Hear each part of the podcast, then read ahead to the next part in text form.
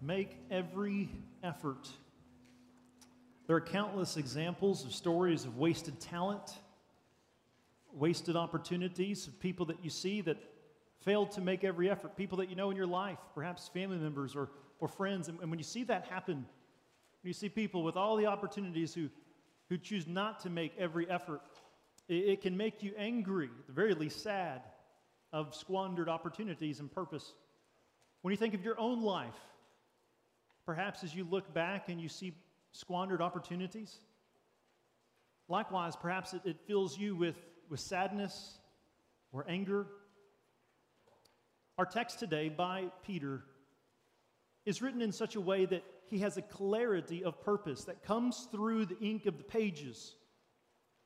When the congregation hears it read, it's as though it's his voice coming off, breathing onto their cheeks as they listen in their ears and they hear exactly this that God does love them, and as those who know Christ, those who have turned from sin and place their faith and trust in Christ, they are to reflect Christ's likeness before the world and in their own lives. And this looks like, in a word, fruitfulness.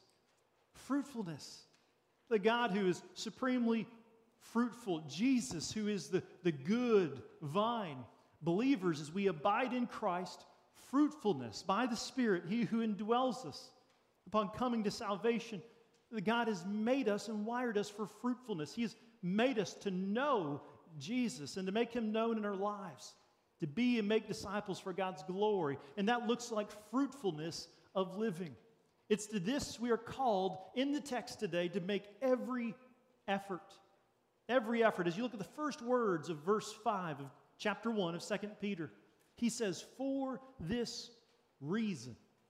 For this reason, brings us back into the previous verses we looked at last week. Now, we're, gonna, we're not going to read those again, but in our big idea today, I've summarized them for us. For this is what these eight virtues are tied to that we're to make every effort, every effort to grow in these things, every effort to grow in these ways as believers, to, who have rested and trusted in Christ's sinless life, Jesus, the God man paid our penalty on the cross, defeated death, and rose again. Make every effort to grow in these virtues, beloved. So look at our big idea today, right here in your bulletin, verse 5 through 11. We've been found by God. We've been rescued from the worldly corruption of sinful desires. We've been in this way given participation in the divine nature. That's to actually grow in godliness. And we've been promised future glory. So then, what's all this mean for us? What we looked at last week? Let's give our lives to fruitfulness. Let's give our lives to fruitfulness. And before we even dive in here and begin unpacking this in two senses, it's very possible you've gathered this morning as one who has confessed faith in Christ, but as you look at your life, you are one of those that does sit with shame and guilt. And you say, I've been far from Christ. I've been many things, but fruitful is not one of them. Fruitfulness to you this morning looks like not sitting in shame, Fruitfulness to you looks like confessing it to the Lord and setting your heart and mind on Christ above, your hope of glory. That's fruitfulness for you today. And so let's begin by discussing in the first number of verses, verses 5 through 8, the reality that we've been called to abide in the glorious and excellent vine of the Lord Jesus Christ. We've been called to abide in the glorious and excellent vine of the Lord Jesus Christ. Peter is feeding the flock of God. It's important to understand as we look at these, these are not, this is not some man made religion. Man made religions have this idea of them.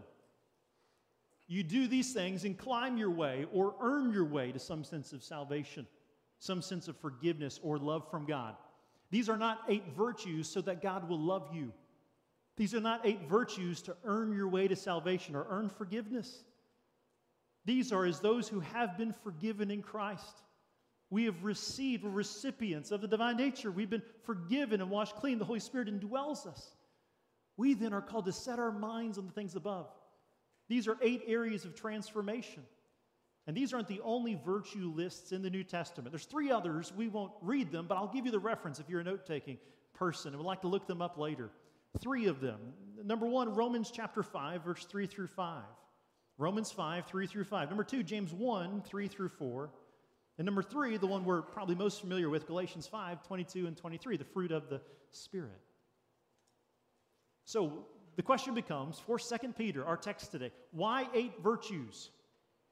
And why does he present them as supplements, the one and the other? Is it some kind of chain that goes together? So if you don't have the first, or, you, or, or are they steps where you need to be able to have the first step mastered before you go on to the second step? No. If that was the case, we would never move beyond faith because we would never master faith, correct?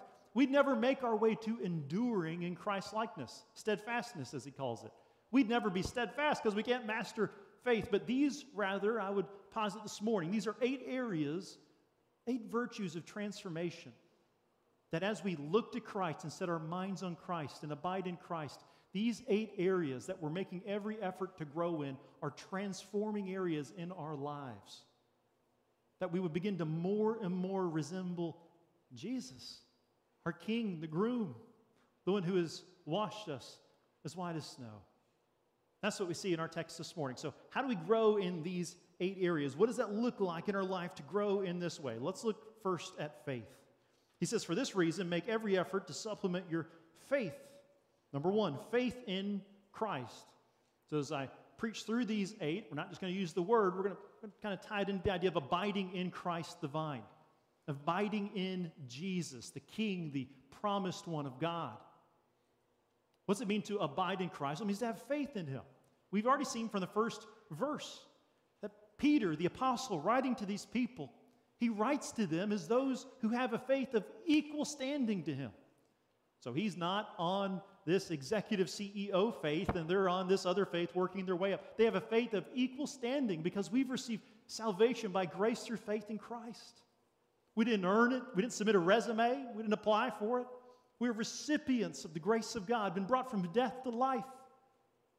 To all who believe have salvation, to all who look to Christ find a perfect Savior. There is no Christian without having faith in Christ, and it's personal faith in Christ. We know faith is not genetic, you don't get it from your parent or grandparent.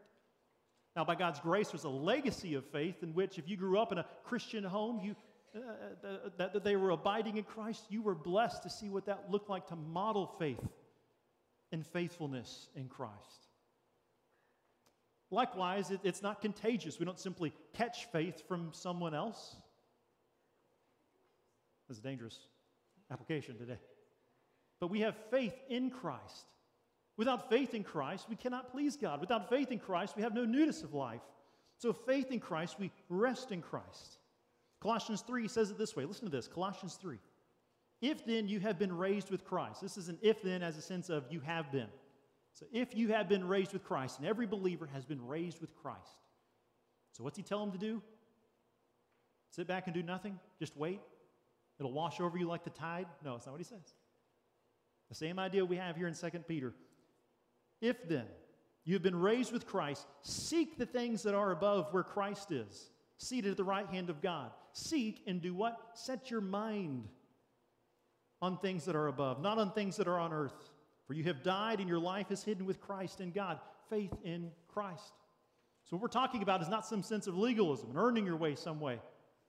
But our faith and how we grow in Christ is both active and reactive.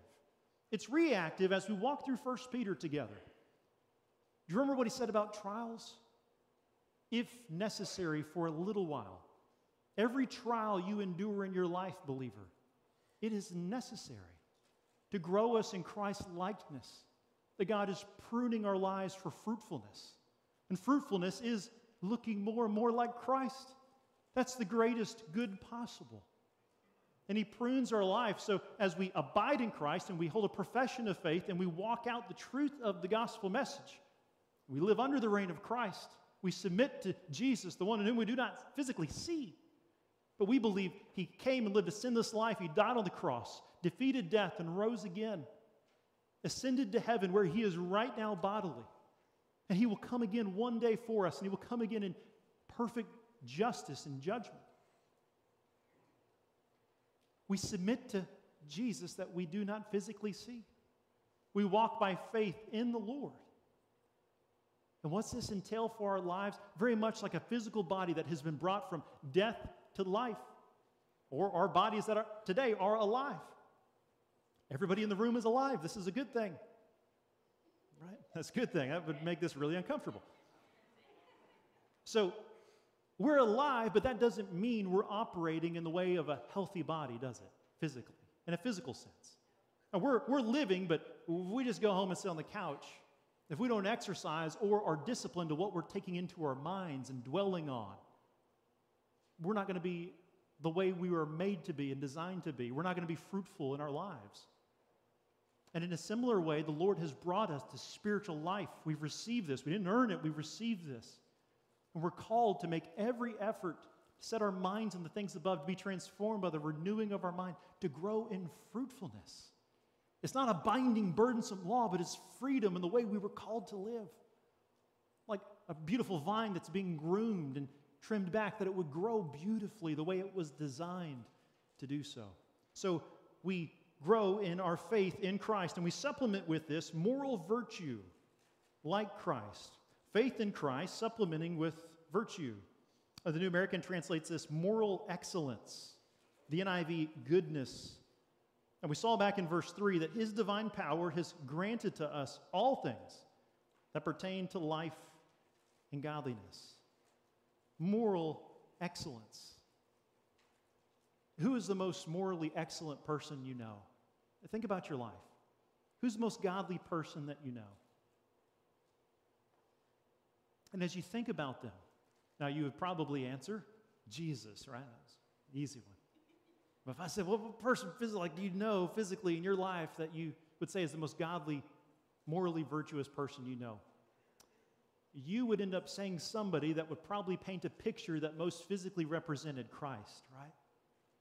morally virtuous. And, and ironically, they're usually the most humble people that you know.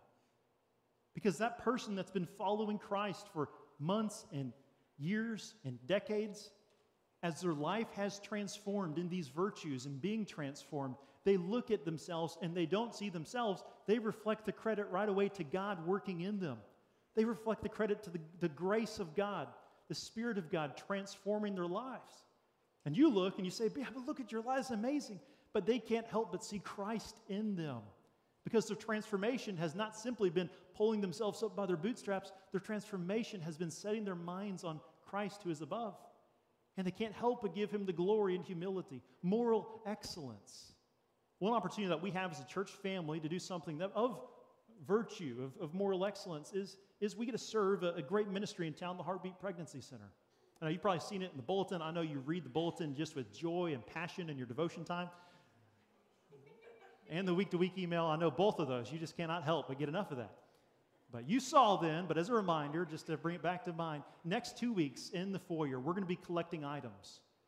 And as, as, as, as young women find themselves possibly pregnant, they, they, many of them come to the Heartbeat Pregnancy Center and they provide great services to them, but they are short on ultrasound bags. They want to gift these ladies, bless these ladies with the reality of the life in the womb. And likewise, if we ever find uh, uh of women who are with child and scared, we want to em- embrace them in the life of our church family. As we do, we long and pray for opportunity to do.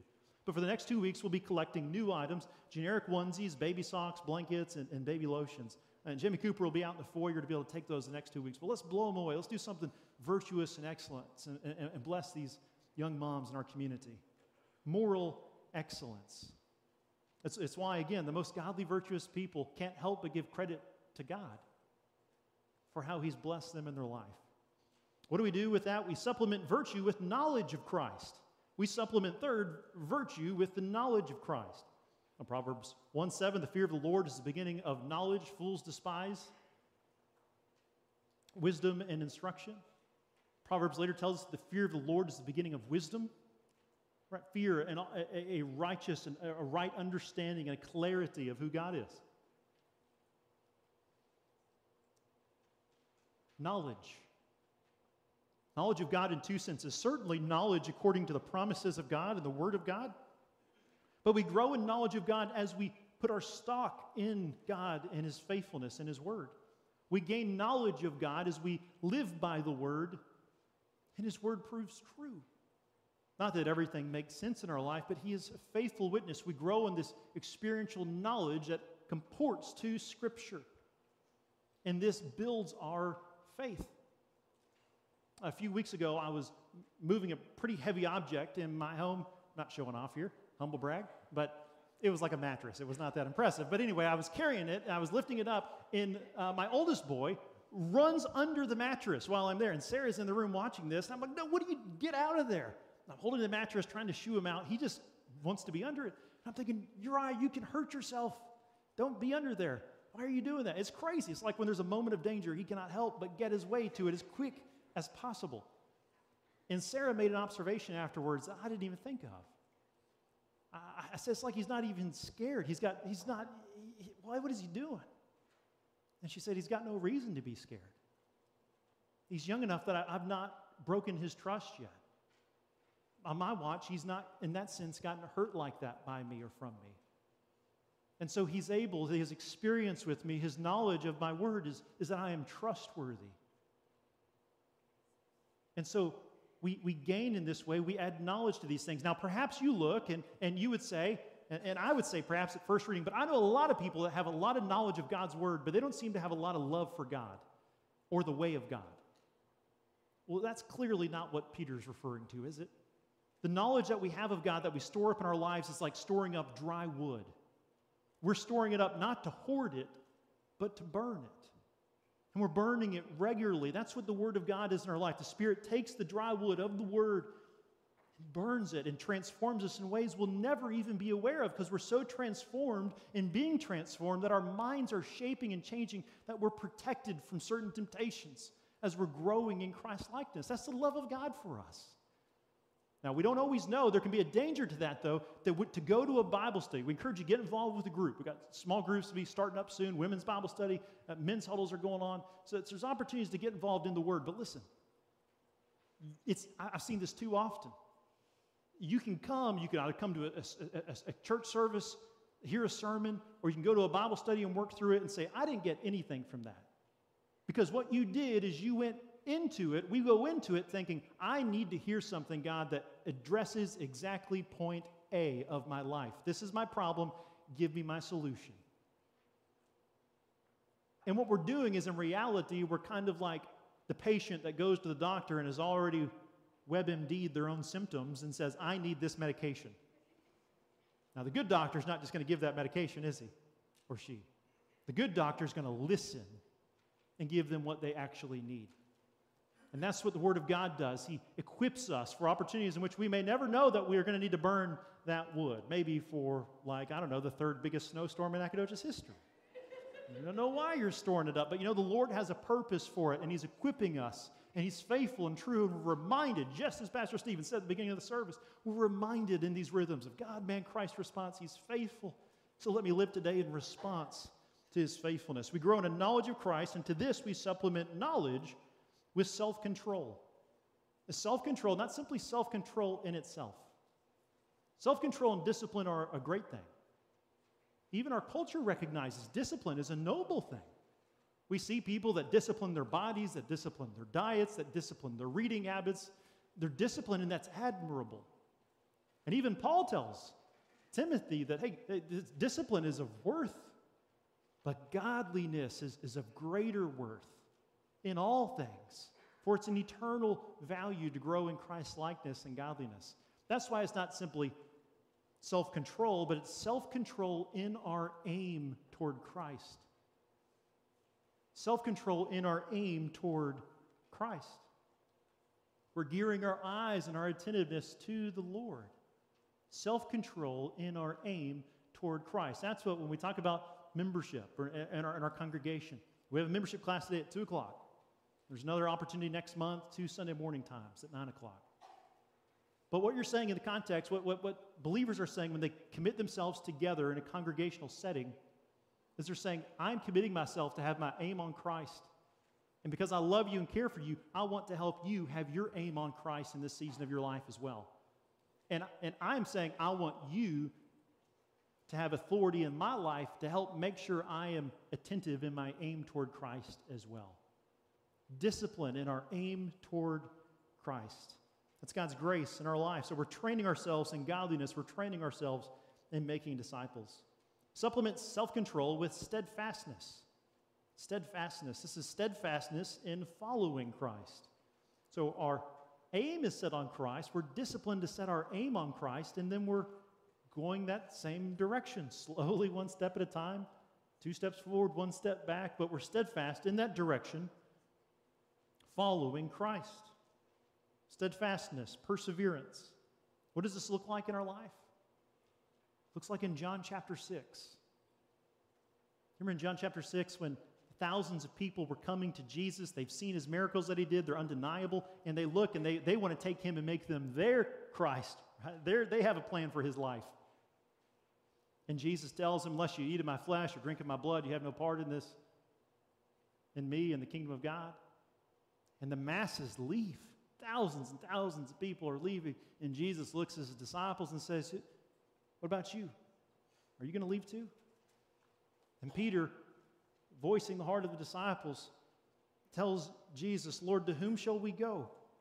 You have the words of eternal life, and we have believed and have come to know that you are the Holy One of God. That's steadfastness. Steadfastness presumes what? That following Christ will not always be easy. Steadfastness presumes in it that we too will get sick. Loved ones will, will die life will not happen the way that we anticipate to happen in our following Christ, as we saw in 1 Peter, may be the very reason that many face relational hardships. But we're steadfast because we trust the word of the God that we cannot see over the things and the people that we can see. And He's faithful. We're, he's, he's faithful. He preserves us the work of His Spirit has been given as a guarantee of the inheritance we have in Christ, and so we persevere in Christ's likeness. And the joy that a believer has in fruitfulness.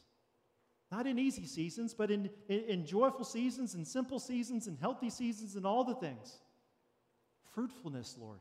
Help me to be fruitful in this season. What a beautiful, simple prayer that we can pray. What a beautiful prayer, parents and grandparents, as you think through how do I help train up the next generation? Pray that they would become fruitful.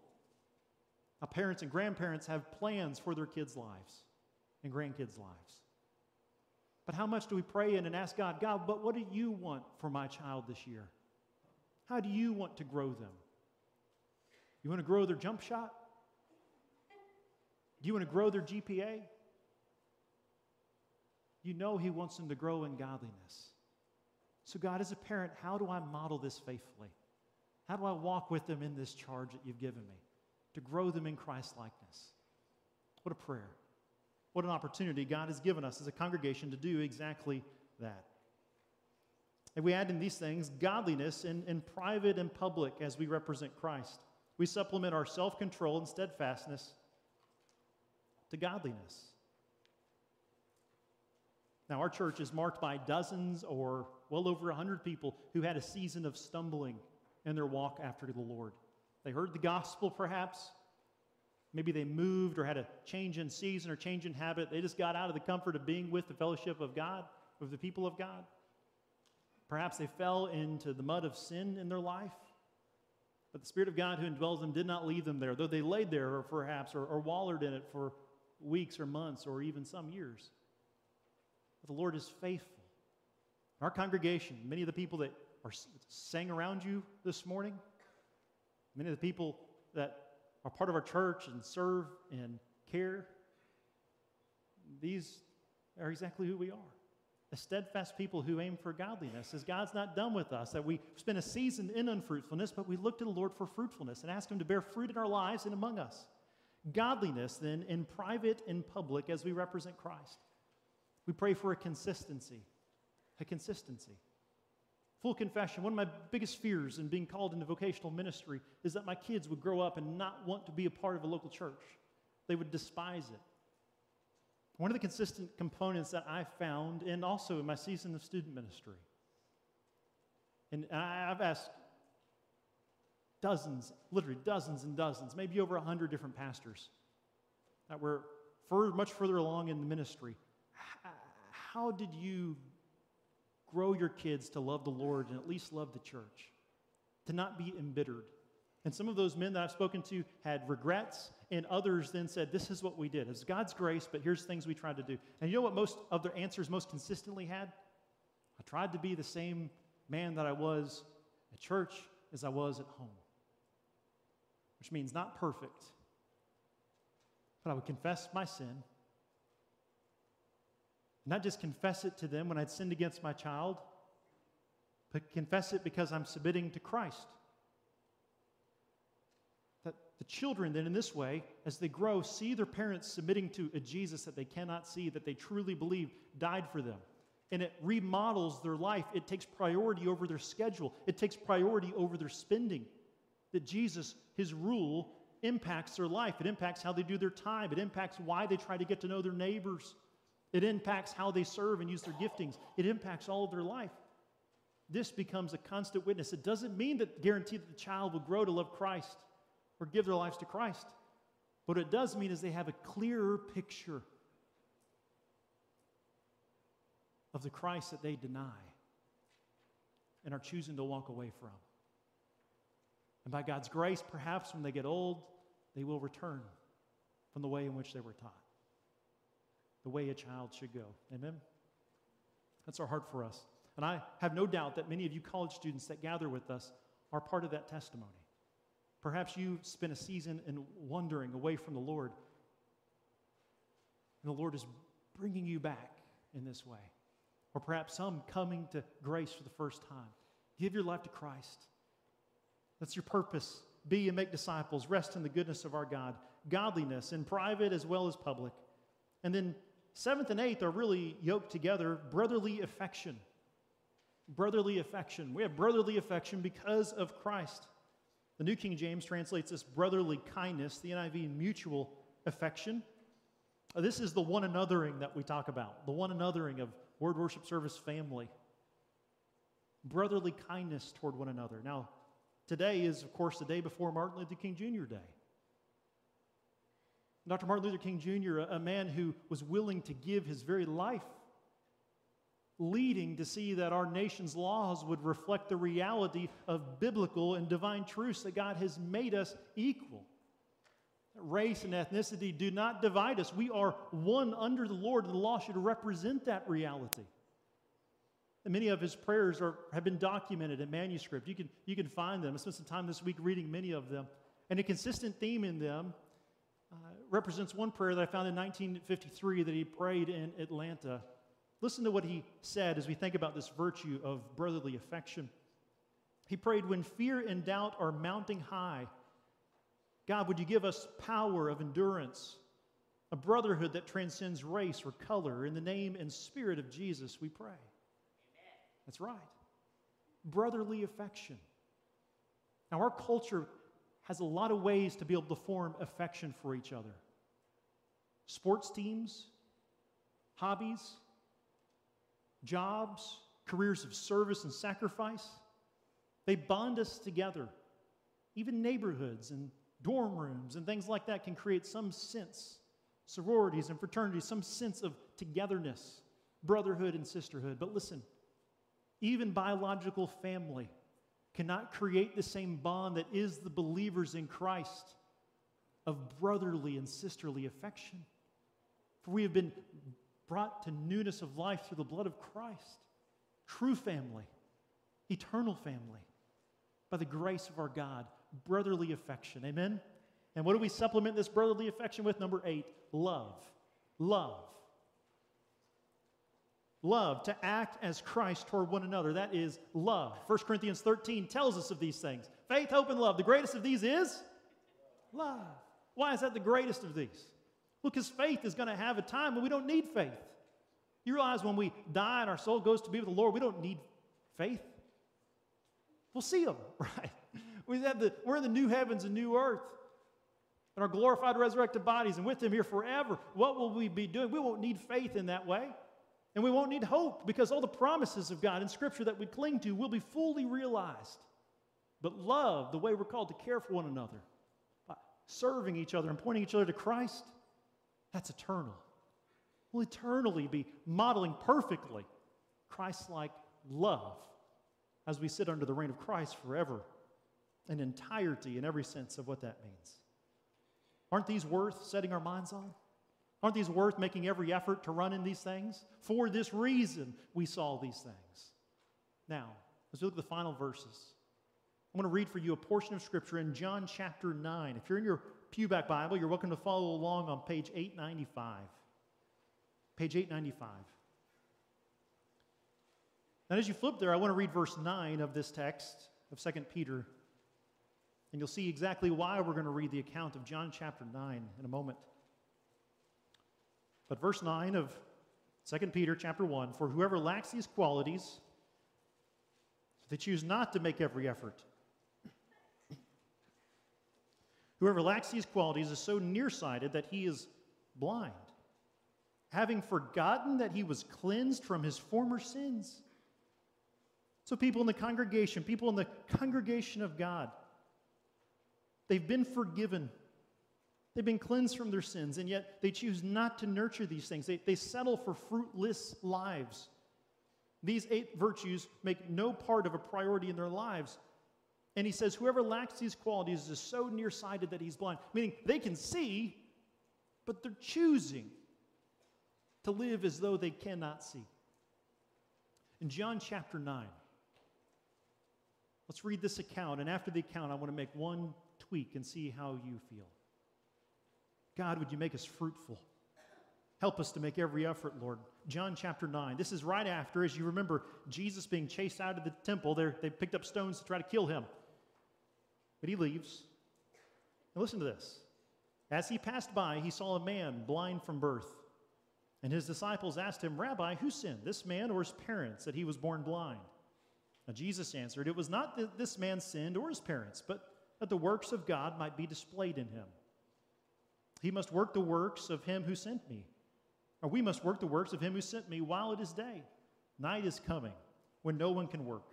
As long as I am in the world, I am the light of the world.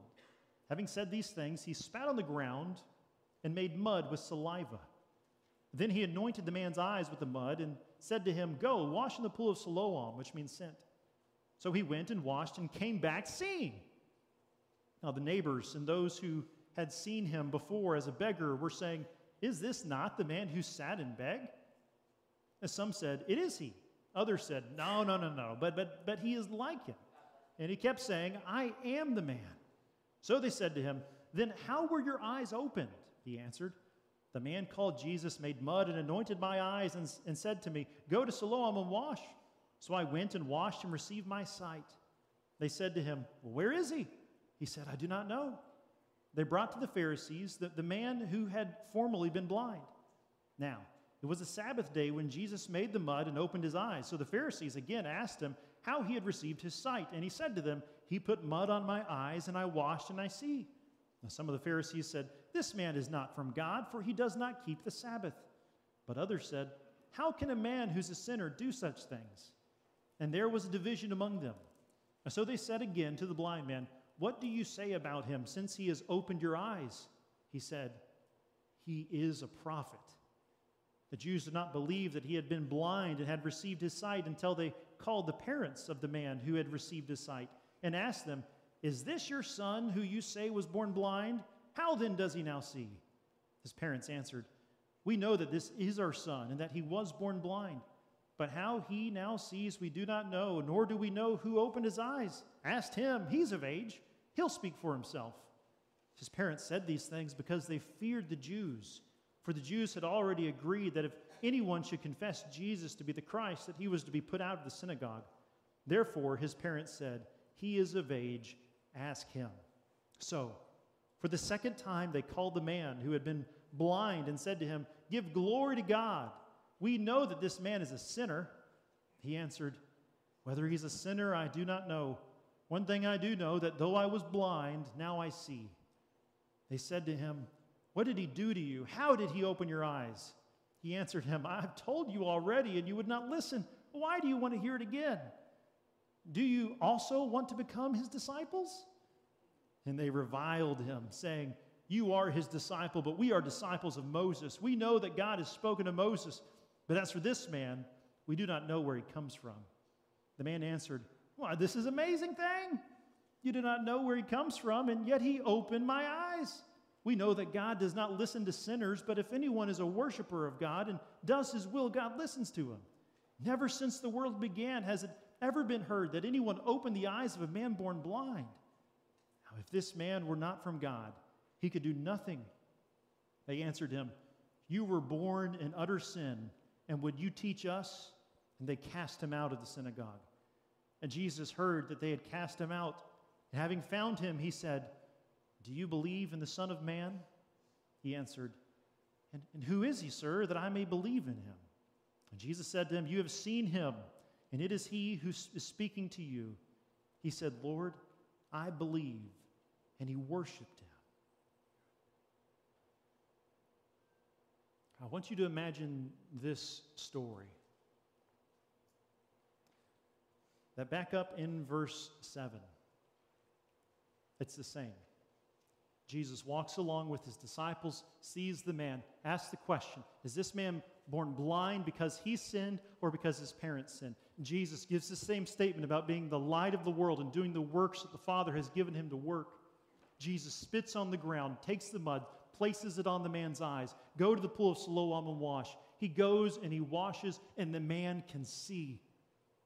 And then he comes back to the spot where he was a beggar for decades. And he sits back down on the ground on his mat. And he pretends to be blind and begs for the rest of his life. How would you feel about that man? What a tragedy be able to physically see and yet to feign and pretend to be blind, to go back to a fruitless life when there's so much to see and do and how God had made him and healed him and commissioned him. Peter says that's as it is of the believers who've been forgiven, who know Christ and worship Christ, yet who choose in their life not to make every effort to practice these virtues, to not live for fruitfulness. The Lord, in this way, commissions us to be and to go and make followers of Jesus and to set our minds on Him for whatever season that we find ourselves in. That's the glory that God has for us. That's the beautiful, fruitful life that God has given us. Now, with these things said, give yourself a little bit of grace, right? This is a practice. He says, practice these things. It's a practice. Part of the joy that we have in life is that we don't go through solo, but we go through these things together as a congregation of the Lord. That's one of the greatest gifts that we can give to each other. When we're down in shame or when we're going back to pretending that we cannot see, to lovingly pursue one another and lift our eyes back of who we truly are by grace through faith in Christ alone. Amen? So let us make every effort for fruitful living. For by his divine power, we have that ability to walk after Christ. Amen? Amen. In our next steps, we find together four key applications, in addition to however the Spirit has used this word to shape your life and shape your heart this morning. So we talk about God, man, Christ in response. There's four simple applications that you see before you. Number one is a question, a reflective question. How might the Spirit of God be specifically pruning like a vine, like a rose bush? How might the Lord be pruning your life, and your budget, and your calendar, and your relationships, and your goals in life? How has the Lord been pruning you for fruitfulness?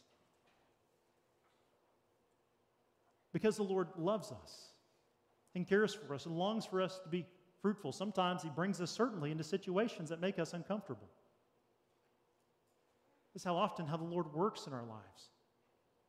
And I think there's a clear connection here of these eight virtues connected to 1 Peter when he speaks about faithfulness in Christ in the little whiles. I believe as we grow in Christ likeness in these eight virtues, we are more likely to be faithful, to hold fast to the confession of faith that we have when our faith begins to cost us more and more, relationally, personally, and communally. And so, would you take a moment to be just think, Lord, how have you been pruning my life? And thank you Thank the Lord for pruning your life and set your mind on Christ in those things. Number two, pray daily this week by name for, for two believers. Perhaps you know two believers that are choosing to live a life of a beggar. They know the gospel message. They've made a profession of faith, and yet their life, if you look, you'd say, I don't know how much they're really actually following Christ. They seem to be neglecting the fellowship of the saints. They don't seem to be committed in this sense to making disciples of Christ.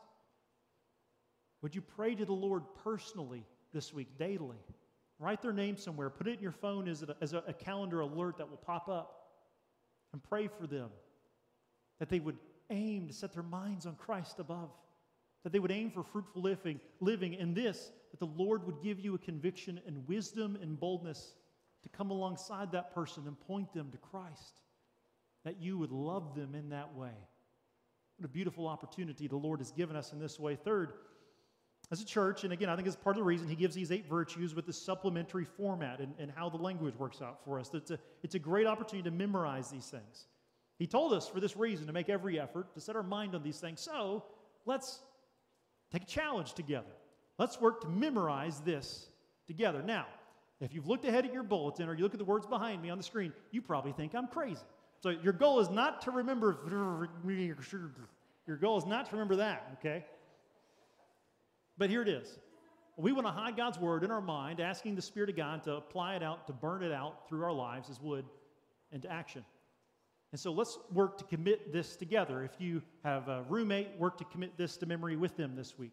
Work as much as you can in it. If you have anybody in your home, work if you can to memorize this with them. If you're in your home by yourself, if you're a single person, uh, ask a friend to try to memorize it with you. And I'm going to give you here a, a technique that my evangelism professor back in seminary taught me, and it is incredibly effective. I would say at that point, I'm, I'm, a person that cannot memorize things. Anybody in here that way? Raise your hand if you're one of those people you can't commit. So watch this. You're one of those people that can't commit to memorize something, or you think you can't, but you're bold enough to raise your hand in a room filled with other people. that's wild. So you should be successful at this. So here's how this works. It's very simple. It's simple enough it worked for me. And here's what it looks like. Just take one verse at a time. One verse at a time. And here's what you do. You read that verse seven times. Read it at different paces. Read it once quickly, read it once slowly. Read it once at a deep voice, read it once in a high pitched voice. I'm not going to do my high pitched voice for you. I know my staff right now is wanting me to try. I'm, i got no vocal range. It's true. Okay, yeah. So, so, ah, that's about as high as I can get, okay? So, as you do that seven times, these are just the first letter of every word in that verse, presuming I recorded them correctly. It's just the first letter, that's it. So once you've said it seven times, look just at that verse of those letters and look at those letters and say it again. And you won't believe how well your mind will be able to pick it up. And if you get stuck and you can't say it, go back and read it one more time. And then do those letters until you can say it just by looking at the letters three times. So seven times, then three times, and then stop looking at it and say it. And if you can't get it all the way, look back at the letters. Don't look back at the verse, look back at the letters. And in about a 10, 15 minute time period, you'll memorize that verse. Now, you need to review it at night before you go to bed. Just have the letters beside it on a card, look at it again, and, and, and just build on it. Then the next night, do the next one, and work through this together. And we pray, God, would you hide this in our hearts, apply it out in our lives, help us to make every effort in these areas. And, and then finally, baptism in this way is a beautiful and fruitful next step in which Jesus commands his disciples to participate. It's a beautiful next step. In a moment, we're going to uh, see Ron Braswell with his brother Gary is going to baptize him in just a moment. Zach Martin is going to read his testimony for us. But next week, if you've not been baptized, there'll be a baptism class. Uh, Jonathan Mitchell, Dr. Jonathan Mitchell, one of our elders, will be leading that class at 1045 next week. Baptism is not something we know that saves us, but baptism is something we as believers ought to do in obedience to Christ as He's commissioned us to go and to make disciples, baptizing them and teaching them these things. And what the one coming and, and to be baptized is saying is that they have turned from sin and placed their faith and trust in Christ, that they've been united with Christ in His life and His death and His resurrection. And just as Jesus has defeated death, their, their sin has been, was put on Christ. And Jesus has paid their debt.